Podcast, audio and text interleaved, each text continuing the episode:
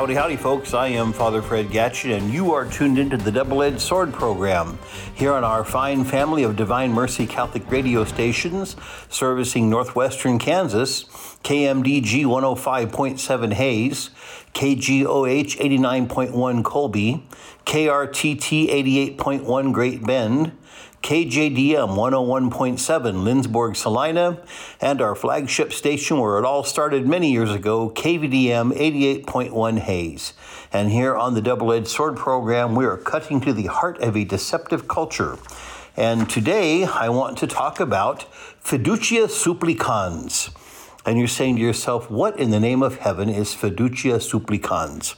Well, whenever the Vatican puts out a document, the document gets its name from the first couple of words in the Latin version of the of the of the document. They always write it in Latin first, and then they translate into the various languages. And so, fiducia supplicans is Latin for the supplicating trust. Okay, and those are the first few words of the declaration written um, by the, you know, that came out of the Vatican with the Pope's blessing on the pastoral meaning of blessings. And it is from this document that all kinds of brouhaha has issued forth about, oh my gosh, oh, Pope Francis is blessing same sex marriages. Oh, you know, the dioceses are going to be split. You know, one bishop is going to, oh, is going to, um, okay same sex marriages, another bishop is not, and there's going to be schism in the church, blah, blah, blah. Okay, First of all, none of that is true. None of that comes out of this document. And what I want to do is spend, the you know, take advantage of the fact that we have time on Catholic radio and beg your indulgence that is your patience. As we're going to go through some of this, I'm not going to read the whole document. It's really not that long. You can get it yourself. Um, again, it's Fiducia Supplicans, F I D U C I A, the next word, S U P P L I C A N S. If you just go to your favorite search engine and type that in, and then get the official thing, don't don't get the um, the the news stories. You know, the media has made this worse, even some of the Catholic media. But but what we want to look at is go to fiduciasupplicans.va, that means Vatican, and download the actual document. It's about four pages long.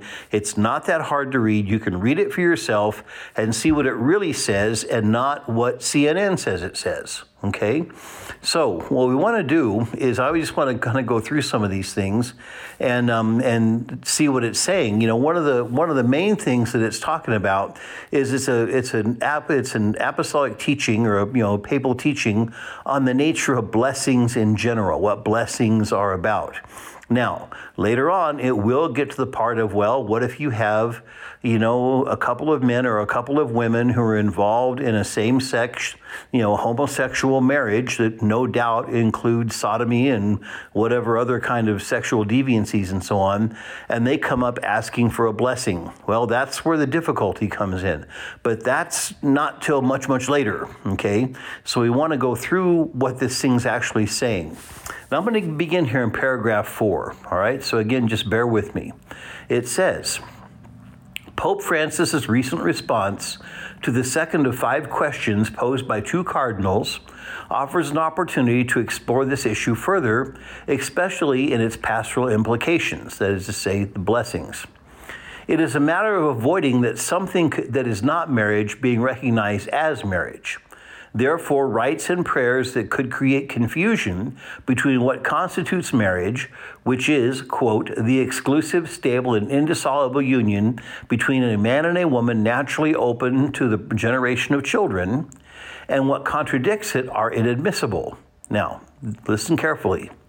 This conviction is grounded in the perennial Catholic doctrine of marriage. It is only in this context that sexual relations find their natural, proper, and fully human meaning.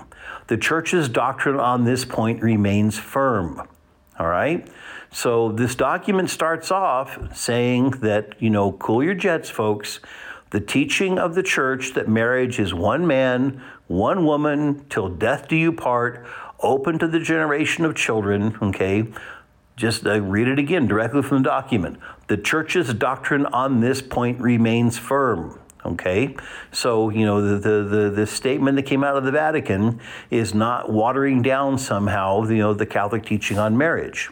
Okay, now here's in paragraph five. This is also the understanding of marriage offered by the gospel. For this reason, when it comes to blessings, the church has the right and the duty to avoid any rite. This is R A T E ritual. I'm going to go, I'm going to change that word so it makes more sense because rite, R I G H T, and rite, they sound the same, but they're different. Let's go back and look at that. The church has the right, R I G H T, and the duty to avoid any ritual that might contradict this conviction or lead to confusion. Such is also the meaning of the responsum of the Congregation for the Doctrine of the Faith, which states that the church does not have the power to impart blessings on unions of persons of the same sex. All right, so here again, in this document, supposedly, you know, oh, you know, the, the Pope is opening up the door to gay marriage. No, it's not, because it says right here in black and white the church does not have the power to impart blessings on unions of persons of the same sex. Okay?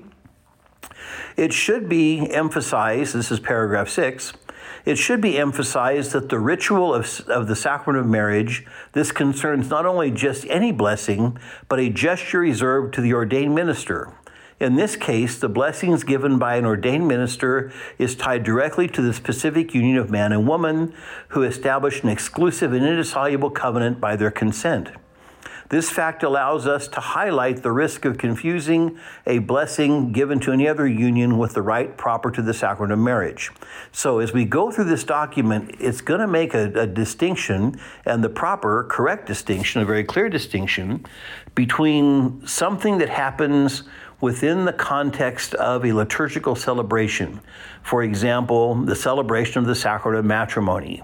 For example, the celebration of the Eucharist. For example, you know, the Easter Vigil where we celebrate baptism, confirmation, and Eucharist within the context of the Great Easter Vigil Mass. That's one thing. It's quite another thing if Father Fred here is at Walmart picking up my goodies and someone comes up and goes, Hey, Father, and this has happened before. Are you a priest? Yes, I am. Are you a Catholic priest? Yes, I am. Well, I'm not Catholic, but I have to go in for cancer treatments next week. Can you give me a blessing? Okay, so there I am standing in front of the, the milk cooler at Walmart with this non Catholic person asking for a blessing before they go in for surgery. Can I do that? Heck yeah, I can. Happy to do it. More than happy to do it. Overjoyed to do it. You know, and so sure, you know, we give this we give this person a blessing. But notice that's not in church. Okay, that's not a liturgical celebration. That is Father Fred out on the street acting, you know, representing the church, no doubt, but again, offering a blessing from God to someone who is, you know, facing some kind of a difficulty. And again, I just make it up. You know, I'll say, What's your name? Bob. Okay. Well, oh Lord our God, you know, we ask you to bless Bob and protect him as he begins his, his um, cancer treatments. Um, may your healing gifts be granted to him. We ask this through Christ the Lord. Amen. Bam. There's your blessing. Okay. Doesn't come out of a book, doesn't come out of anything, um, you know, approved by the Vatican or anything. I just made it up okay? And priests do it all the time. You know, we make up blessings for people. Now, we also have the book of blessings, and it'll have um, specific blessings in there for, you know, people as they're coming on to become members of the parish council, or the blessing of a new seminary, or the blessing of an organ, or the blessing of a chalice and paten, the blessing of a rosary, you know, things like that. So we have these various blessings. Um, but which are not official rituals of the church. And this document's making a distinction between those two things, all right? Now, what, what it says here then, it says the Holy Father's mention response invites us to broaden and enrich the meaning of blessings. And so that's what we're going to talk about. Now, paragraph 8. Blessings are among the most widespread and evolving sacramentals. Indeed, they lead us to grasp God's presence in all the events of life and remind us, even as, as in the use of created things, human beings are created to seek God, love Him, and serve Him faithfully. For this reason, blessings have as their recipients people objects of worship and devotion, sacred images, places of life, of work, and suffering, the fruits of earth and human toil, and all created realities that refer back to the Creator, praising and blessing Him by their beauty. Okay, so what this means is what do we bless? We bless people, like I did the guy at the store. We bless objects of worship and devotion. When we, for example, if you, if you, you know, we bless a Bible or we bless a rosary. Okay, we bless sacred images. You know, may, you know, hardly a, a Sunday goes by when I'm saying the Spanish Mass that somebody doesn't come up after Mass with an image of Our Lady of Guadalupe or Saint Jude Thaddeus or something like that that they're going to display in their home, and they want me to bless it for them. No problem. Okay places of life, somebody's house. We do house blessings all the time. Work, you know, bless people's, you know, shops and places of business. You know, places of suffering, you know, like the hospital, things like that. And so again, there, there's all kinds of, you know, things that, that, that we bless. Now, it says here then, paragraph 9, from a strictly liturgical point of view, a blessing requires that what is blessed by God be conformed to God's will as expressed in the teachings of the church. Okay? So if we're going to bless something, it has to be something directed to the will of God. And you can't bless anything less than that.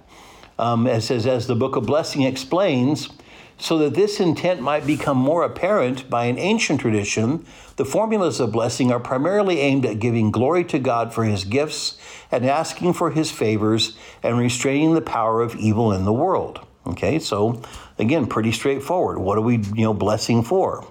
Now, again, we'll have, I'll have kind of a comical anecdote to tell you, a little, tell you in a little bit about this. But again, in order for something to be blessed, it has to be something, whether it's a person, whether it's a relationship, whether it's a rosary, whatever, it has to be something dedicated towards, you know, the, the, the goodness of God as defined and taught by the church. Okay?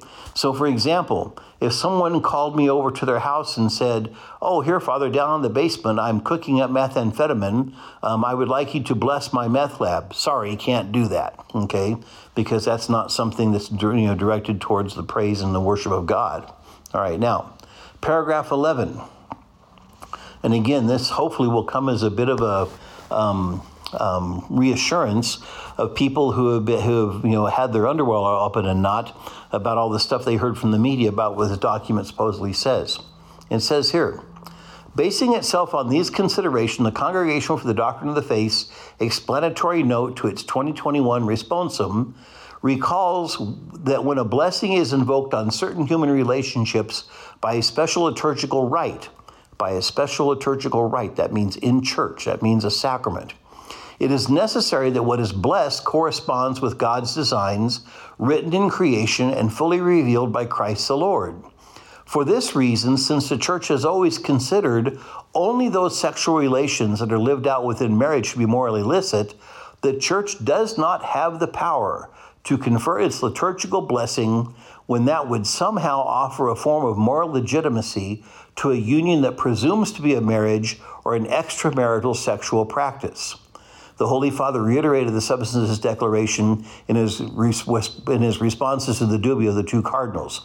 I'm going to read this one part again. The church, again, this comes from the document that the media is saying, by which the media said the Pope okays blessing same sex marriages. All right? The church does not have the power to confer its liturgical blessing when that would somehow offer a form of moral legitimacy to a union that presumes to be a marriage or to an extramarital sexual practice. All right? Um, why does the church not have same sex marriages? Because that's outside of the church's power. The church cannot do that. Okay? Now, we go on a little bit further in, chap- in paragraph 12. One must also avoid the risk of reducing the meaning of blessings to this point of view alone for it would lead us to expect the same moral conditions of a simple blessing that are called for in the reception of sacraments. Such a risk requires that we broaden this perspective further. Indeed, there is a danger that pastoral that a pastoral gesture that is so beloved and widespread would be subjected to too many moral prerequisites, which, under claim of control, could overshadow the unconditional power of God's love that forms the basis for the gesture of the blessing. Now, this one needs to be kind of unpacked a little bit, all right?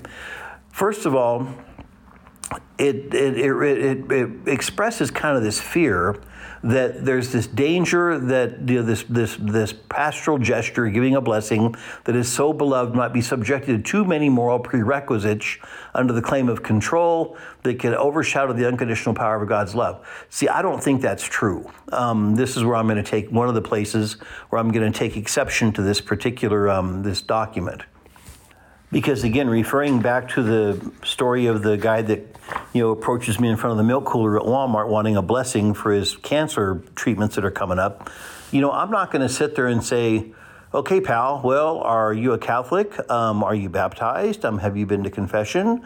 Um, oh you're not a Catholic? Well you know have you been you know? No you just give them the blessing you know? I mean help the poor help the poor soul out. And see I don't I don't see that you know, in paragraph 12, this fear that, um, you know, that all of a sudden everybody's going to be, you know, pouncing on people, you know, making them pass some kind of a morality test before they get a blessing. I don't think that's going to happen. But, well, anyway. Then in, in paragraph 13, it says, precisely in this regard, Pope Francis urged us not to lose pastoral charity, which should permeate all of our decisions and attitude as to avoid being judges who only deny, reject, and exclude. Let us then respond to the Holy Father's proposal by developing a broader understanding of blessings. Okay, again, like I said, if, if the if the Pope thinks that you know that priests are out there who are judges who only deny, reject, and exclude, I think he's woefully out of touch with what most priests are working with day in and day out. You know, I just don't really see that as being that you know kind of a that that being much of an issue. Now, we talk about blessings and now the, the document's going to talk about blessings in sacred scripture okay? And i'm going to i'm not going to read all this at you but just to talk about two sorts of blessings that it talks about. There are what are called ascending blessings and descending blessings all right? A and the the the invocation of a blessing that descends from God upon man that is to say you know whenever we say may almighty God you know there, there's the priestly blessing um, from the from the book of numbers May Almighty God bless you and keep you. Let his face shine upon you and be gracious to you. May he look upon you kindly and give you his peace. And then we Christianize that by putting the, do- the doxology, the Father, Son, the Holy Spirit. Amen. That's a descending blessing. We're asking a blessing to come from God, Father, Son, and Holy Spirit, down upon a specific individual or, or something, all right? Then there's what we call the ascending blessing, the blessing that ascends, the one that goes from heaven up towards God. You know, so for example, the document cites Psalm number 103 Bless the Lord, my soul, and all that is within me, bless his holy name. Okay? And so, um, you know, the, there there would be the there's a number of the psalms in which we have what are called ascending blessings, where the blessings go from us up to God. You know, we're you know bless God's name and and things like that. Okay, now go a little bit further in in paragraph 18. In continuity with the Old Testament, in Jesus as well, the blessings are not only ascending, referring to the Father, but also descending, being poured out on others as a gesture of grace, protection, and goodness. Jesus himself implemented and promoted this practice. For example, he blessed children, and from the Gospel of St. Mark. He took them in his arms, blessed them, laying his hands upon them and Jesus' earthly journey, which will end precisely with the final blessing reserved for the eleven shortly before he ascends to the Father. And lifting up his hands, this comes from the very end of the Gospel of St. Luke. And lifting up his hands, he blessed them. And while he blessed them, he parted from them and was carried up into heaven. The last image of Jesus on earth is that of his hands being raised in an act of blessing. So again, this is coming out of that document that, you know, has been, you know, so maligned and so misquoted. Now, we're going to get to the part here where I think where the big mistake is made, all right? And so we're just going to go through this and then we'll talk about it.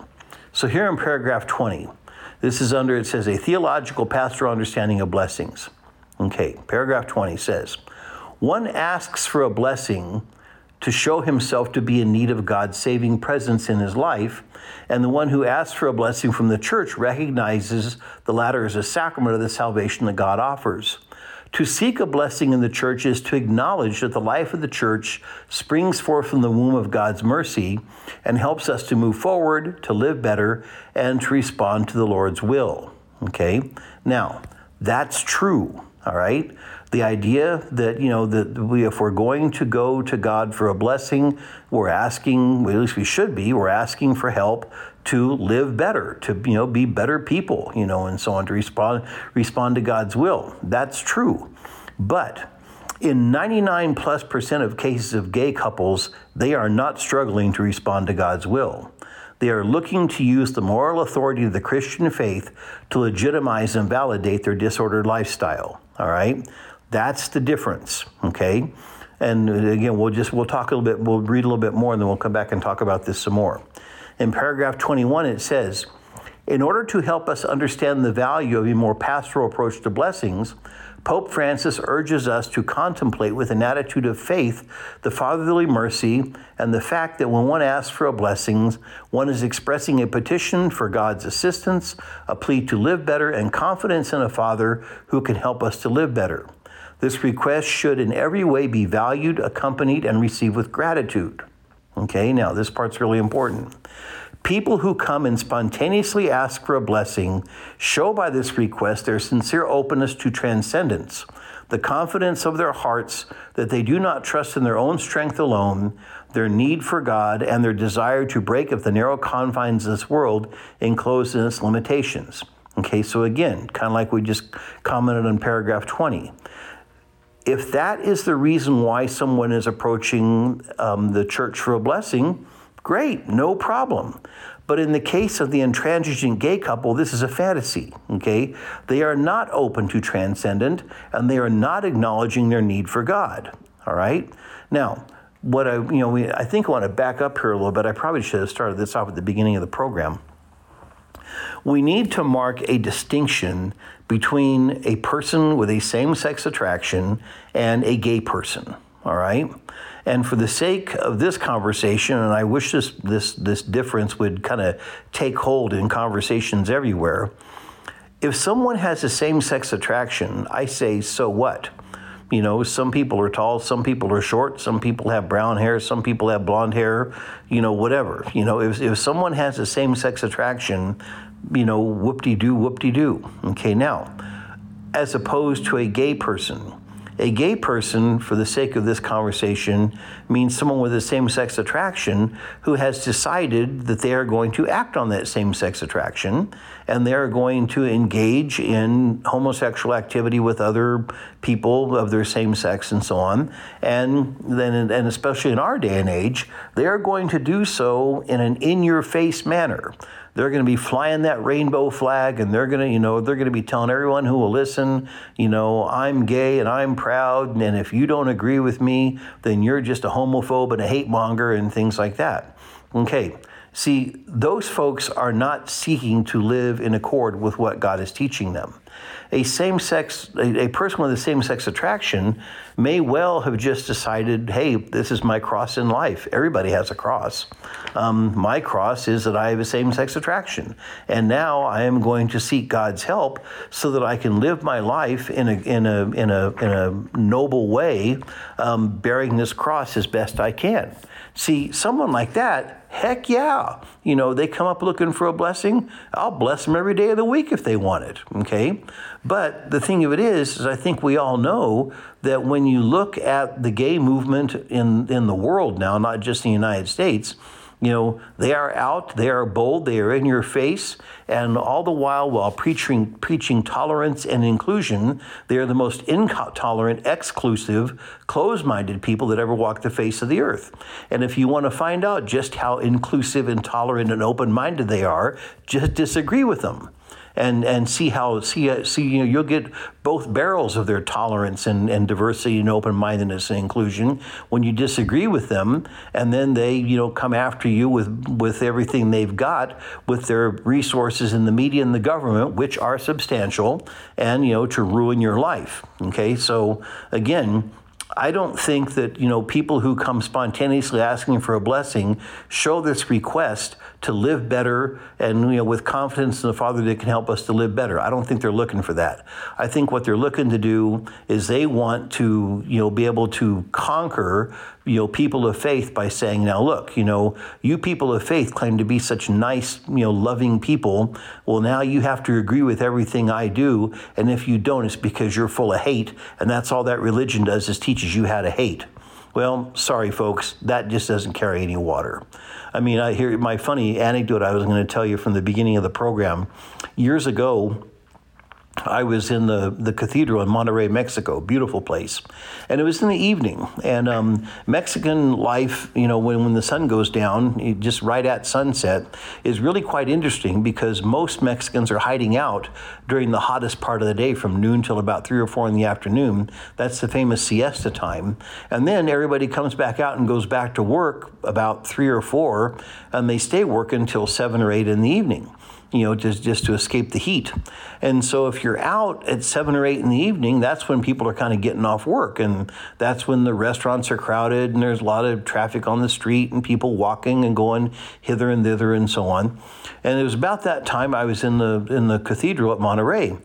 And about that time, I'm just looking around, and, and this this band of boys, they were probably 16 to 18 years old, probably about four or five of them, and they come up and they see me, and of course I'm this white guy with blue eyes. I'm kind of the local freak show. And um, they come up and they go, "Are you?" They ask me in Spanish, you know, "Es usted padre? Are, are you are you a are you a father?" I say, "Yeah." Well, can you give us a blessing? And I said, Well, yeah. Well, what's going on? Well, we come in here, we come to the church, and we light a candle in front of Our Lady here because they had, of course, they have a statue of Lady Guadalupe there. And we light the, the candle in front of our in front of the Blessed Mother, and then we ask for her protection because we go out at night and we steal, and then we want our Blessed Mother's protection from the police. And it's like, hold on, run that by me again. You're asking for the Blessed Mother's protection while you're committing acts of theft and you want me to give you a blessing? Yeah, yeah. I mean, they, they saw nothing wrong with that at all. They, they, they, it's like, well, we have to be protected by the police somehow now, don't we? Okay. And, and again, you, you look at that and you go, that's just insane. That's just crazy. Well, it's again, it's the same thing. When you have people who have openly, obstinately, and defiantly said, no, this is what we're going to do. You know, this is, you know, I have my same sex partner here, my same sex, what do they call them? Spouse, husband, wife, whatever. And this is what we're going to do. And now we want the church to bless that. Um, no, sorry, ain't going to happen. And furthermore, you know, as, as, as it says in this document itself, you know, we read it earlier, um, it says that, you know, the church's doctrine on, on sexual relations within marriage remains firm. And again, to repeat from chapter from paragraph five, such is also the meaning of the Congregation for the Doctrine of the Faith, which states that the church does not have the power to impart blessings on unions of the same sex. I mean, it says so right there in the document. So, um, we're going to stop there and take a little break here and come back and go through the rest of this document, and I'll have a cl- few closing comments to, to kind of wind the whole thing down. So, again, you are tuned into the Double Edged Sword program here on our fine family of Divine Mercy Catholic radio stations 105.7 KMDG Hays, KGOH 89.1 Colby, 88.1 KRTT Great Bend. 101.7 KJDM Lindsborg Salina, and 88.1 KVDM Hays. And we're here on the on the Double Edged Sword program. We are cutting to the heart of a deceptive culture, and we're going to take a little break now to hear from the folks that make that bring this program to you. So sit tight, and we'll be right back.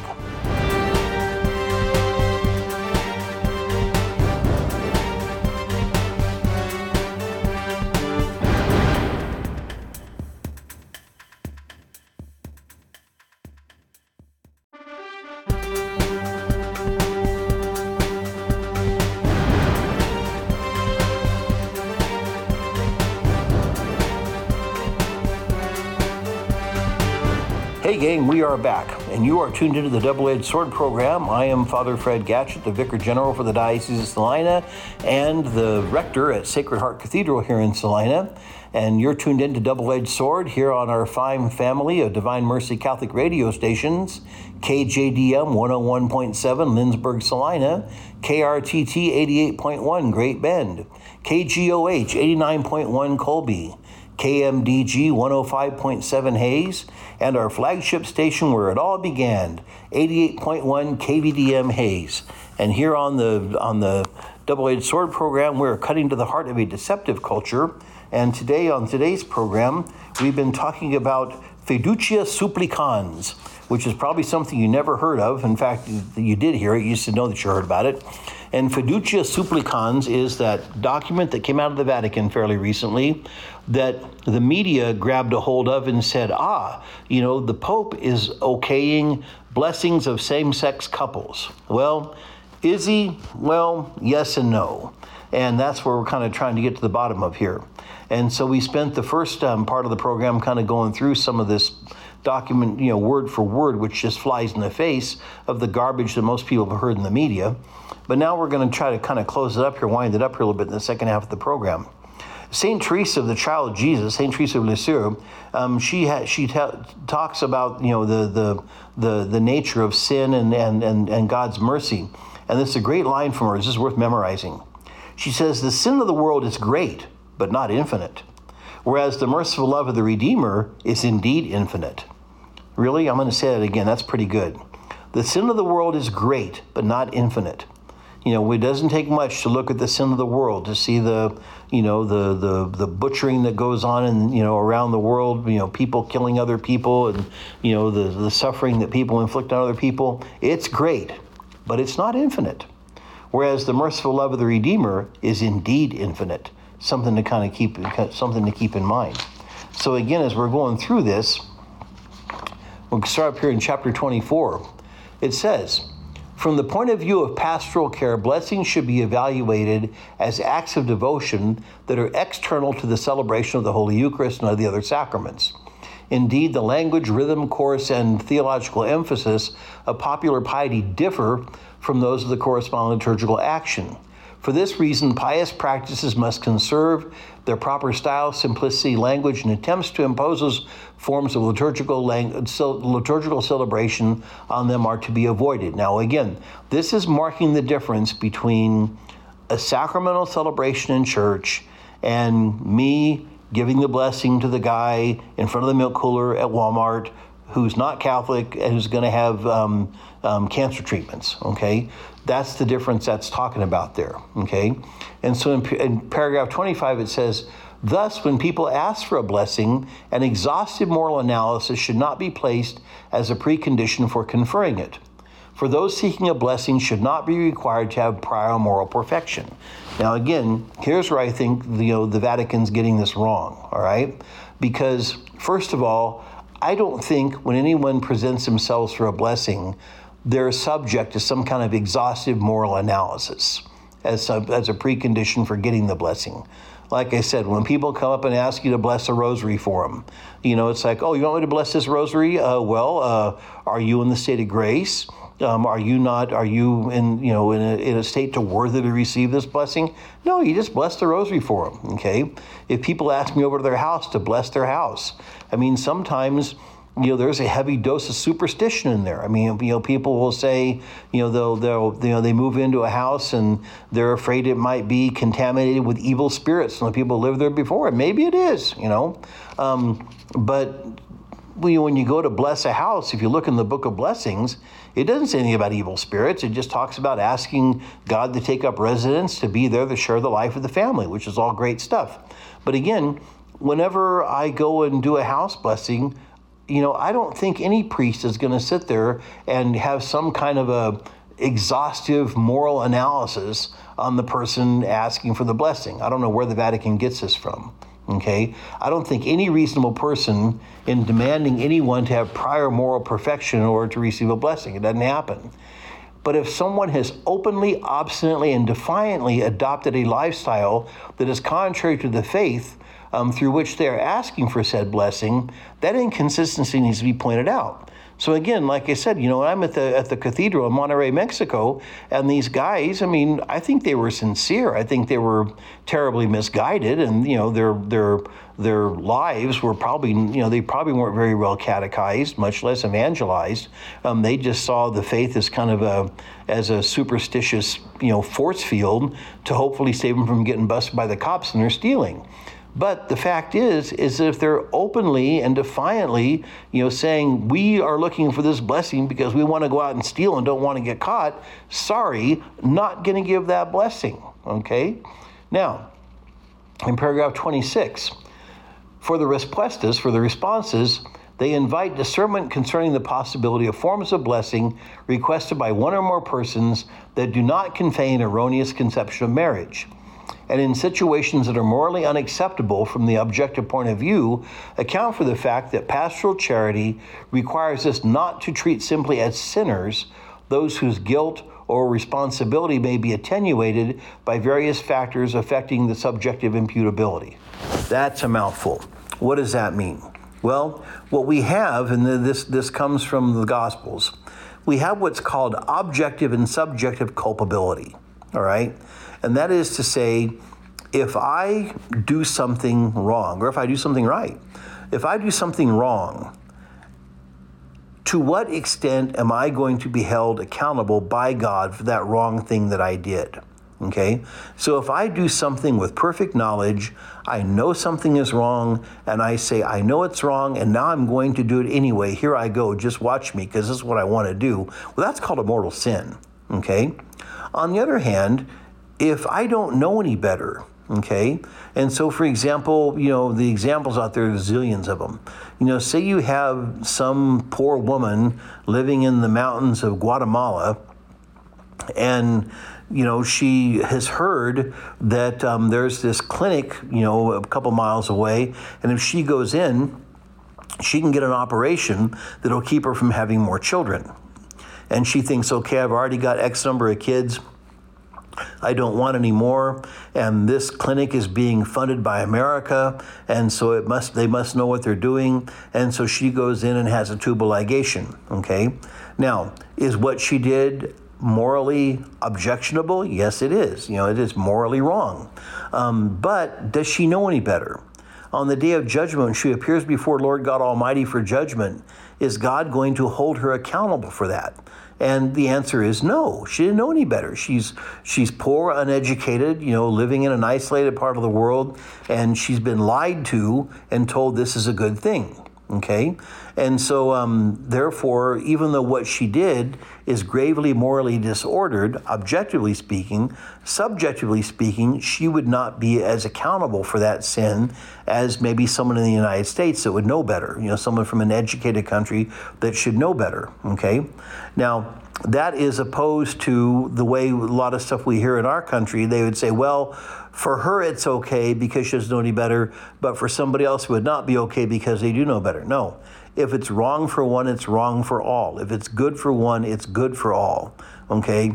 The rightness or the wrongness of the action is not up for discussion. The rightness or the wrongness of the action is what it is. What's up for discussion is how morally accountable are we for what we did based on what's called vincible or invincible ignorance. Okay, that is to say, if I did not know any better and there and I could not be expected to reasonably know better, then my responsibility for that action is attenuated, as the document says, or or it, you know it, it's diminished to some degree, and maybe even completely. The, the Catechism says it can be completely eliminated as well. Okay, but so it's conceivable that a same sex couple has so degraded their conscience that they see nothing wrong with what they're doing and see no discord in inviting God into the relationship that he would find repugnant, especially since there is no desire ever to repent of it. Okay? And so, if, again, if you have some couple, you know, some a couple of guys, and they've been practicing sodomy since they're teenagers, and now here they are, you know, in their 30s, and now they, they think, oh, well, yeah, let's go down to the church and, and see if Father will bless our, our union. Sorry, boys, ain't going to happen, okay? Um, that's not what this document is saying, okay? Now, let's go a little bit further. It is God who blesses. In the first pages of the Bible, there is a continual repetition of blessings. God blesses, but human beings also give blessings. And soon it turns out that the blessing possesses a special power which accompanies those who receive it throughout their lives and dispose our hearts to be changed by God. So, we are more important to God than all the sins we can commit because He is the Father, He is the Mother, He is pure love, He has blessed us forever. Okay? That's a pretty good line. We are more important to God than all the sins we can commit because of the, because of the unfathomable love of God. And He will never stop blessing us. It is a powerful experience to read these biblical texts of blessing in a prison or in a rehabilitation group. No doubt whatsoever, there would be great, there, it would be a, a powerful experience because in a prison or rehabilitation group, usually, at least on the surface, there is some desire to repent and leave behind that disordered behavior. Okay? Now, getting back to the paragraph 27. To make people feel that they are still blessed, notwithstanding their serious mistakes, that their Heavenly Father continues to will their good and to hope that they will ultimately open themselves to the good, even if their closest relatives have abandoned them because they judge them by, to be irredeemable, God always sees them as His children. Very true, no problem there, okay? When we have people that have, you know, gone off the reservation and done bad things, but if there is a desire for repentance, there's a desire to get better. Again, I've visited many jails and many prisons, and usually what the what the people in the jails and the prisons, what they're really worried about is, you know, they want prayers for their families who are still on the outside. You know, they might be worried about their spouse, their kids, you know, and things like that. But what I'm saying is, and I think that I, you know, if you want to try to prove me wrong on this, go right ahead the the gay culture in the United States. Again, not the same sex attracted person that's bearing up with their cross. I'm talking about people that fly the rainbow flags and go to the pride parades and all that kind of stuff. Those people are no more interested in seeking the will of God than flying to the moon, all right? In, in paragraph 29, from the perspective of the ascending dimension, that is, the prayers that go up to God, when one becomes aware of the Lord's gifts and his unconditional love, even sinful situations, particularly when prayer finds a hearing in the believer's heart, lifts its, prayer, uh, its praise to God and blesses him. No one is precluded from this type of blessing. Everyone, individually or together with others, can lift their praise of gratitude to God. No question about that. But again, my the thing I want to try to convey is that I don't believe that people that are involved in the gay movement are much interested in, you know, raising prayer, praises, and gratitude to God. What they want to do is keep living their lifestyle without any kind of sense of guilt, and they want to think that God's on their side while they're doing it. Okay, now we get to part three. And this, you know, we kind of get to the, the, the part of the document, and as its heading is blessing of couples in irregular situations and couples of the same sex. All right, now, here in, in paragraph 31. Within the horizon outlined here appears the possibility of blessing for couples in irregular situations or for couples of the same sex the form of which should not be fixed ritually by ecclesial authorities to avoid producing confusion the blessing proper to the sacrament of marriage. Okay? And so again, here it's talking about okay, well, what if you have this same sex couple that comes up and asks for a blessing? The you know the document is saying you know you don't do it in church you know to where it would look like it, it's putting it on the same footing as, as the sacrament of matrimony. Okay, it says in such cases, a blessing may be imparted that not only has an ascending value, that is, a blessing that goes up to God, but also involves the invocation of a blessing that descends from God upon those who, now listen to this, recognizing themselves to be destitute and in need of His help, and do not claim a legitimation of their own status, but those who beg that all that is true, good, and humanly valued in their lives and their relationships be enriched, healed, and elevated by the presence of the Holy Spirit. Now, breaking out of the text here.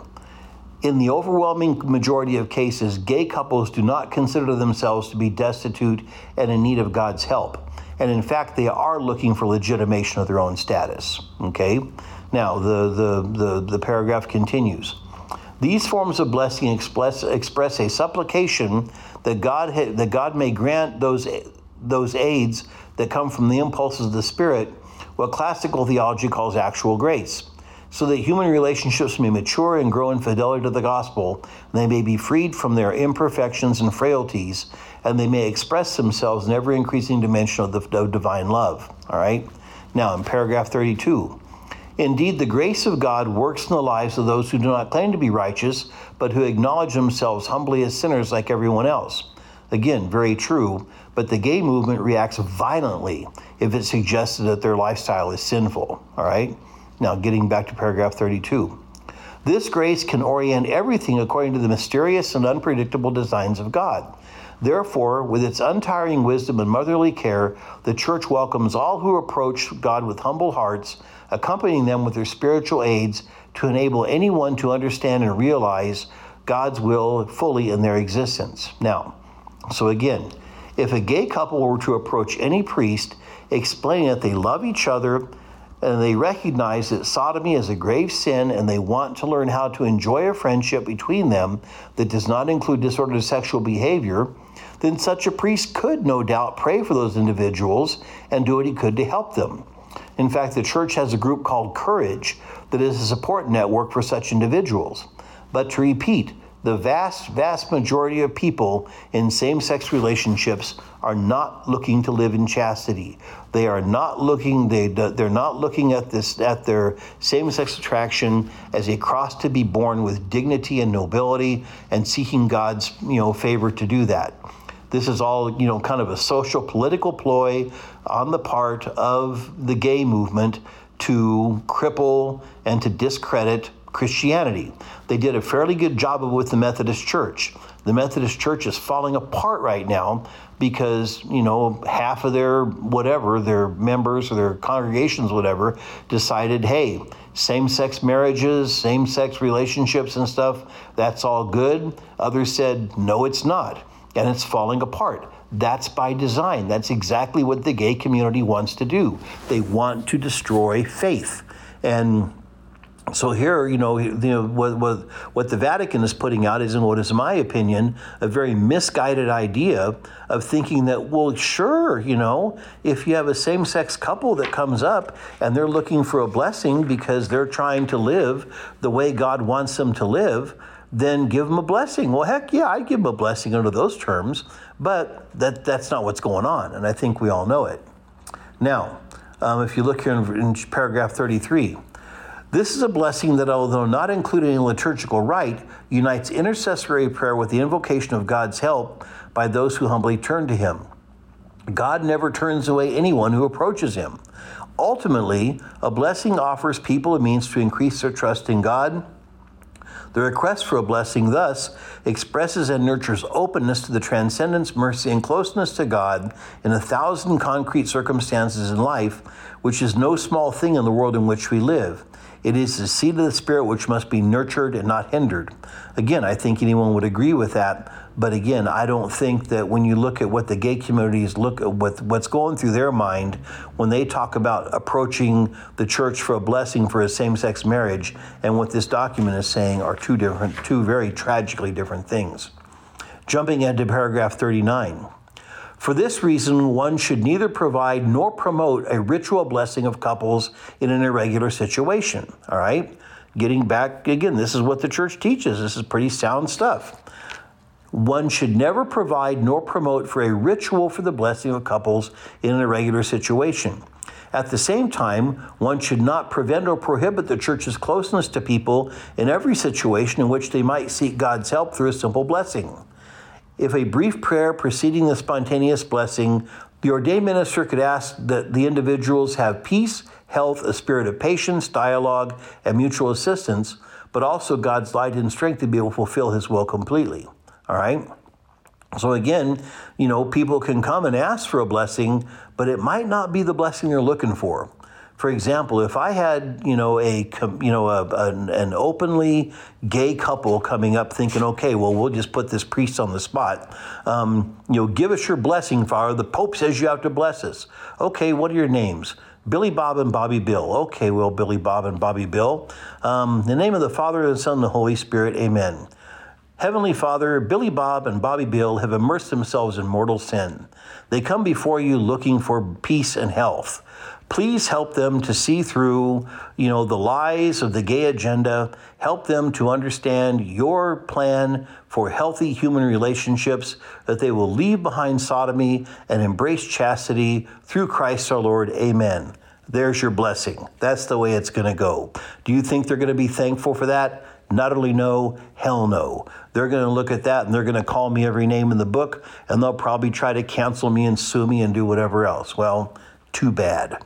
Now, in, in paragraph 39, in any case, precisely to avoid any form of confusion or scandal, when the prayer of blessing is requested by a couple in an irregular situation, even though it is expressed outside the rites prescribed by the liturgical books, this blessing should never be imparted in concurrence with the ceremonies of a civil union and not even in connection with them.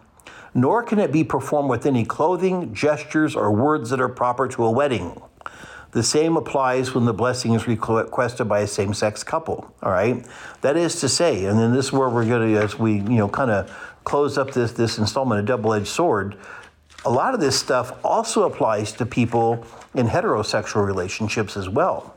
Okay, so here what it's saying is like say you had um, Billy Bob and Lulabelle, okay, a couple of baptized Catholics, and they, you know, she's got her wedding dress on and he's got his tuxedo on, and they go and they go, well, you know, yeah, um, you know, we don't want to mess with a church wedding. We just want to go get married in the rose garden in the park. Father, can you do our wedding? Sorry, no can do. All right, we don't do that because marriage is a sacrament and you've just rejected it all right? Or again, what it's saying, you know, since you can have civil same sex marriages now, if you have two guys dressed up in their tuxedos or whatever, and they go to the courthouse and they, you know, get their same sex marriage, you know, they get married in front of the judge and everything, and then they show up at the church dressed up in their tuxedos. Okay, Father, we just got married at the court. Now we want you to give us a blessing. Sorry, boys, ain't gonna happen. All right. Or you have a couple of women in, in, in their white wedding dresses that went over and got married by the court. Now they come over to the church and go, well, yeah, you know, oh yeah, we just got married by the judge. We want you to bless our marriage, Father. Sorry, ladies, ain't gonna happen. All right. It says so right here in black and white. It cannot be performed with clothing tuxedos, wedding dresses, and stuff like that. Gestures are words that are proper to a wedding. Okay. Now, the thing also with this is, you know, this whole same sex marriage thing, as repugnant as it is, we also have to look and see what heterosexual couples of men and women, the hatchet job that they've done on marriage as well. All right. Um, when you look at the number of couples, which in this day and age is almost all of them, that tried to prepare for a moment of grace in the sacrament of matrimony with a life of active fornication, that is to say, you know, the vast majority of couples approaching the church for marriage these days are living together before marriage, okay? And fornication is a mortal sin. You can look it up in Galatians chapter 5 verses 19 and following. Those who do such things will not inherit the kingdom of God. Fornication's first on the list, all right? How you get ready for a moment of grace, the sacrament of matrimony, when you've immersed yourself in mortal sin is beyond my ability to comprehend. All right? Or you know, many times I've seen this in weddings that I've done here in the cathedral, in weddings I've done out at Hays. You know, before the wedding, you got the boys, you know, the groom and the groomsmen out in the back lot passing around a bottle of Jack Daniels. Or, you know, out in the back lot with a cooler full of beer, you know, while the ladies are all inside primping their faces and putting on their makeup, the boys are outside getting drunk.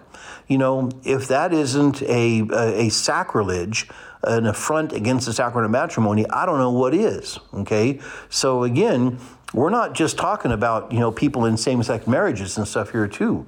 Heterosexual couples have done incalculable damage to the sacrament of matrimony. And see all this, I think all you know maybe the good thing about all this brouhaha about you know so-called blessing same-sex marriages, if it can bring this to the front and you know get us to confront some of this stuff, and maybe even God forbid try to you know ask God's forgiveness and you know, repent of it and try to fix it, that might you know probably be a pretty good thing. So again, you know, that's an awful lot. You know, you've been patient with me as I read through an awful lot of this of this document. Like I said, it's called Fiducia Supplicans, F I D U C I A new word S U P P L I C A N S. And again, look it up on the internet and get it and read it for yourself. That's all I did. Um, it's not that hard of a read. It's about, I don't know, once you print it out, what it's about four or five pages long. Um, you can read it without too much difficulty. Um, get a copy of it and read it. And then when this program comes up as a as an archive on, on the Double Edged Sword archives, you can sit down and listen to it at your own leisure and kind of go through the document and see what it really says. Um, but the bottom line is, is that you know the church is not going to start blessing same sex unions on the same footing as the sacrament of matrimony. And in fact, according to this document, it would have to be a couple that recognizes the sinfulness of their situation and is now coming to the church looking for help to get out of it. You know, if that's what they're going to do, I'm all over it. I'll help anybody I can in that regard. But again, you know, the media got a hold of this, and as the media, which is our true enemy, um, as the media does, you know, they take it and distort it and pervert it beyond whatever it was supposed to, originally supposed to mean. So, again, I am Father Fred Gatschet. You've been listening to the Double Edged Sword program here in our fine family of Catholic radio stations KMDG 105.7 Hays, KGOH 89.1 Colby, KRTT 88.1 Great Bend, KJDM 101.7 Lindsborg Salina, and KVDM 88.1 Hays. We invite you to go to our website at DV, that's Victor, D is in, V is in Victor, dvmercy.com, and um, check out all the other uh, offerings of, of, of Divine Mercy Radio. Make, you, make sure you look up that important donate button. Also, if you have any questions, you, know, you can always call the station at 785 621 4110. And um, if you have something you want to pass on to us, or you have a question you want answered, you know, put drop it off there at the station, and we'll see what we can do to, to get that answered for you. So again, I am Father Fred Gatschet signing off here on this installment of Double Edged Sword. Um, goodbye, God bless, and we'll see you next time.